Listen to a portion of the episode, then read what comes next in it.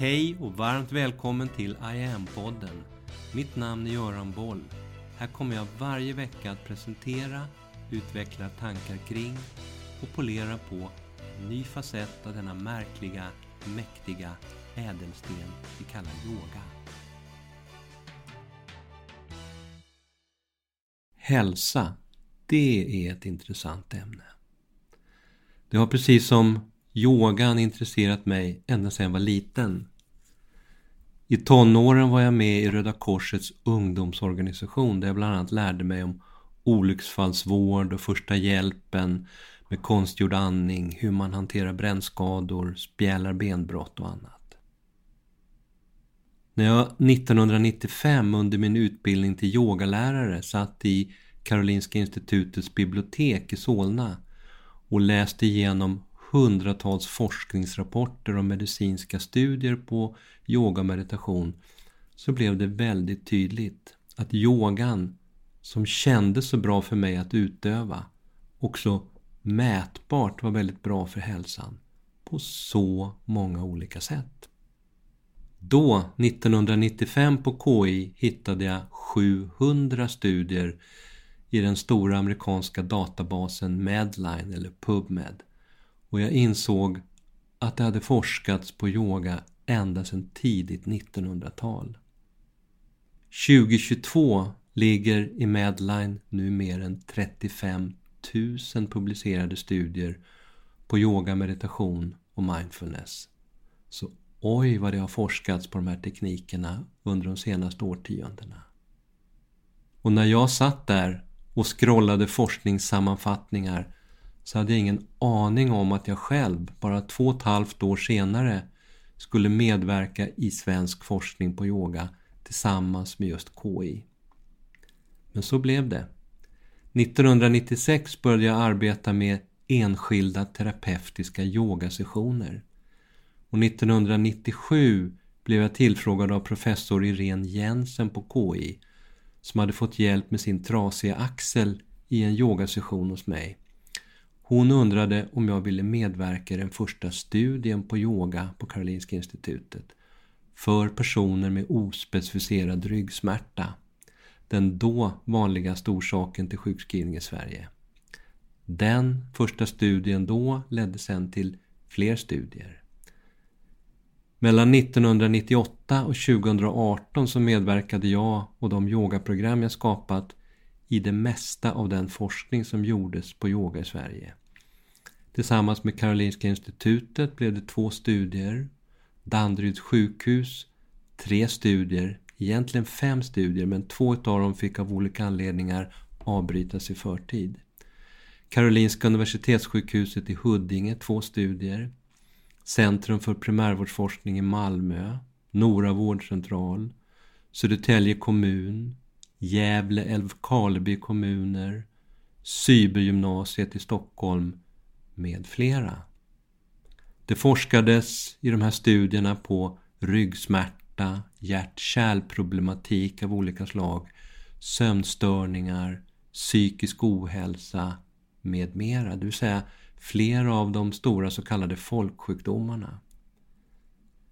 Den här forskningen ledde till tre doktorshattar för inblandade forskare och till att den medicinska yoga, medyoga som jag skapat, kom in i vården 2010 där den idag lärs ut av Mediyoga-utbildad vårdpersonal på mer än 300 sjukhus och vårdcentraler över hela landet till alla patientkategorier.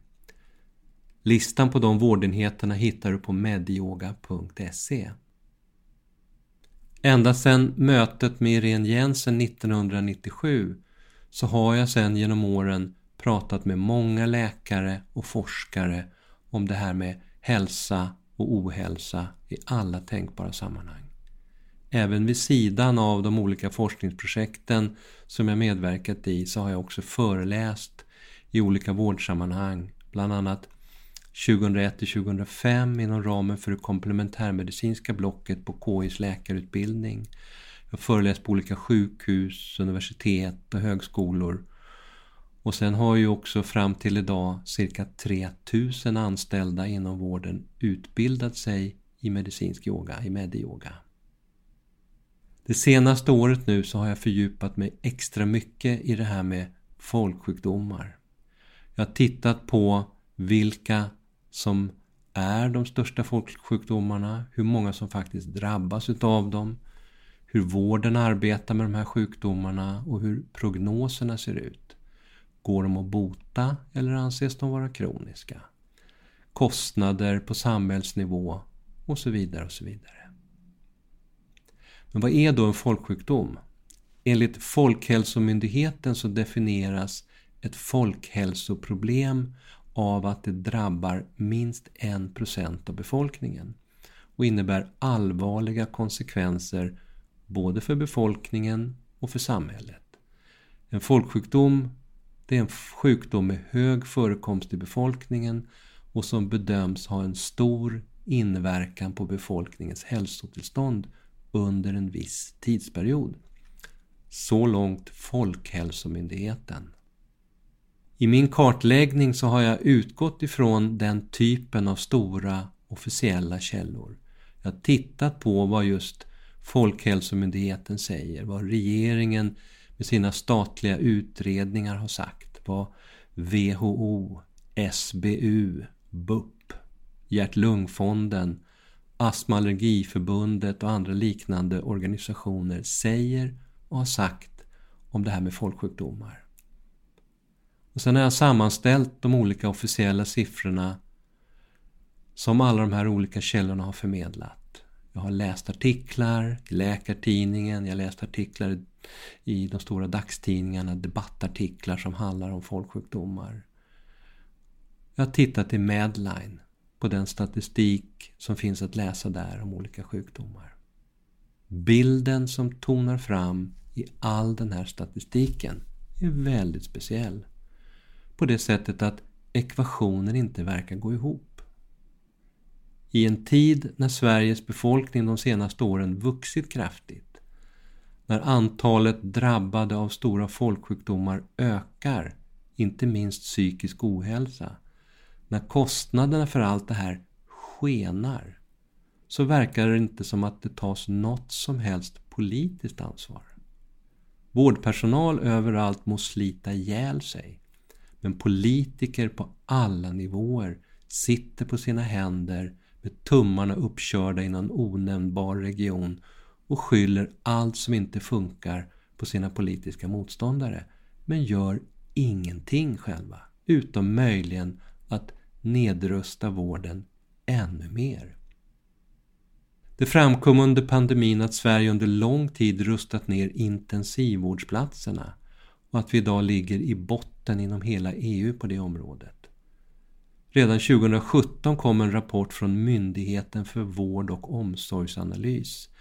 Den rapporten heter PM 2017 4 Primärvården i Europa och på sidan 8 i den rapporten så står det att Sverige är sämst i klassen i Europa när det gäller satsningar inom primärvården. Två till synes helt oförenliga delar i den här ekvationen på ett annat område det är att när Folkhälsomyndigheten häromåret frågade svenska folket hur de mår så svarade 86% att jo, de mådde ganska bra. En del sa till och med att de mådde jättebra. Samtidigt när man utifrån de officiella källor jag nyss nämnde räknar samman antalet diagnoser i de största folksjukdomarna i Sverige så har vi officiellt över 20 miljoner diagnoser i en befolkning på 10 miljoner människor. Sug på den en stund. 20 miljoner diagnoser på 10 miljoner människor. Hur det här kommer sig och vilka de stora folksjukdomarna i Sverige är, hur många som är drabbade, hur höga samhällskostnaderna är. Det kommer jag nu i ett antal poddar framöver att beröra. Och jag kommer samtidigt nu under mars månad att på hemsidan lansera en helt ny självstudiekurs i ämnet. En kurs med namnet Medvetenhet och hälsa. Den väver ihop allt det här. Alla de här folksjukdomarna med yogan och om och hur yoga och meditation mätbart utifrån forskning och beprövad erfarenhet kan bidra till hälsa och välbefinnande i de här sammanhangen. De första fem delarna blir kostnadsfritt tillgängliga för alla och resten kommer utan extra kostnad att läggas in under våren för alla abonnenter i online Så gå in på hemsidan och kika där. Nästa vecka i podden kommer det handla om hjärt-kärlsjukdom och yoga. Hjärt-kärl är en av de verkligt stora och drabbande sjukdomarna. Många som blir sjuka, många som dör, lidandet är stort och kostnaderna på samhällsnivå astronomiska. Och här har yogan en tydlig plats. Jag har genom åren medverkat i ett halvt dussin studier på yoga för just den här typen av sjukdomar. Mer om det nästa vecka. För nu vill min katt Tao säga något i det här ämnet. Han hälsar att det också hjälper att skaffa katt. Det finns forskning som säger att kattens spinnande även har positiva effekter på människors hälsa och välbefinnande. Så han spinner och jag mår bra. Tau han spinner med en frekvens på ungefär 25 svängar per sekund. Och det får mig och alla andra människor att mätbart stressa mindre och andas bättre. Tau hänvisar bland annat till forskning, till en studie vid University of Minnesota som visade att kattägare löper 40% lägre risk att drabbas av högt blodtryck och hjärtsjukdom. Det kan ju vara bra att veta inför nästa vecka. Så, nu vet vi det. Purr, purr. Vi hörs! Mitt namn är Göran Boll. Det var jag som skapade Medyoga och grundade Medyoga-institutet. Sedan 90-talet och framåt har jag introducerat yoga i näringslivet, in i svensk forskning och in i den svenska hälso och sjukvården där Sverige idag är världsledande på yoga direkt för patienter. Framtiden för mig handlar om I am. Yoga för medvetenhet och hälsa. Läs mer om kurser, online-träning, utbildningar med mera på hemsidan iamyoga.online. Följ oss gärna på sociala medier och tycker du om de här poddarna så tar jag tacksamt emot om du vill gå in på iTunes, Spotify och där poddar finns och ge mig ett betyg så vi blir fler som hittar in i yogans värld. Tack för att du lyssnar och delar.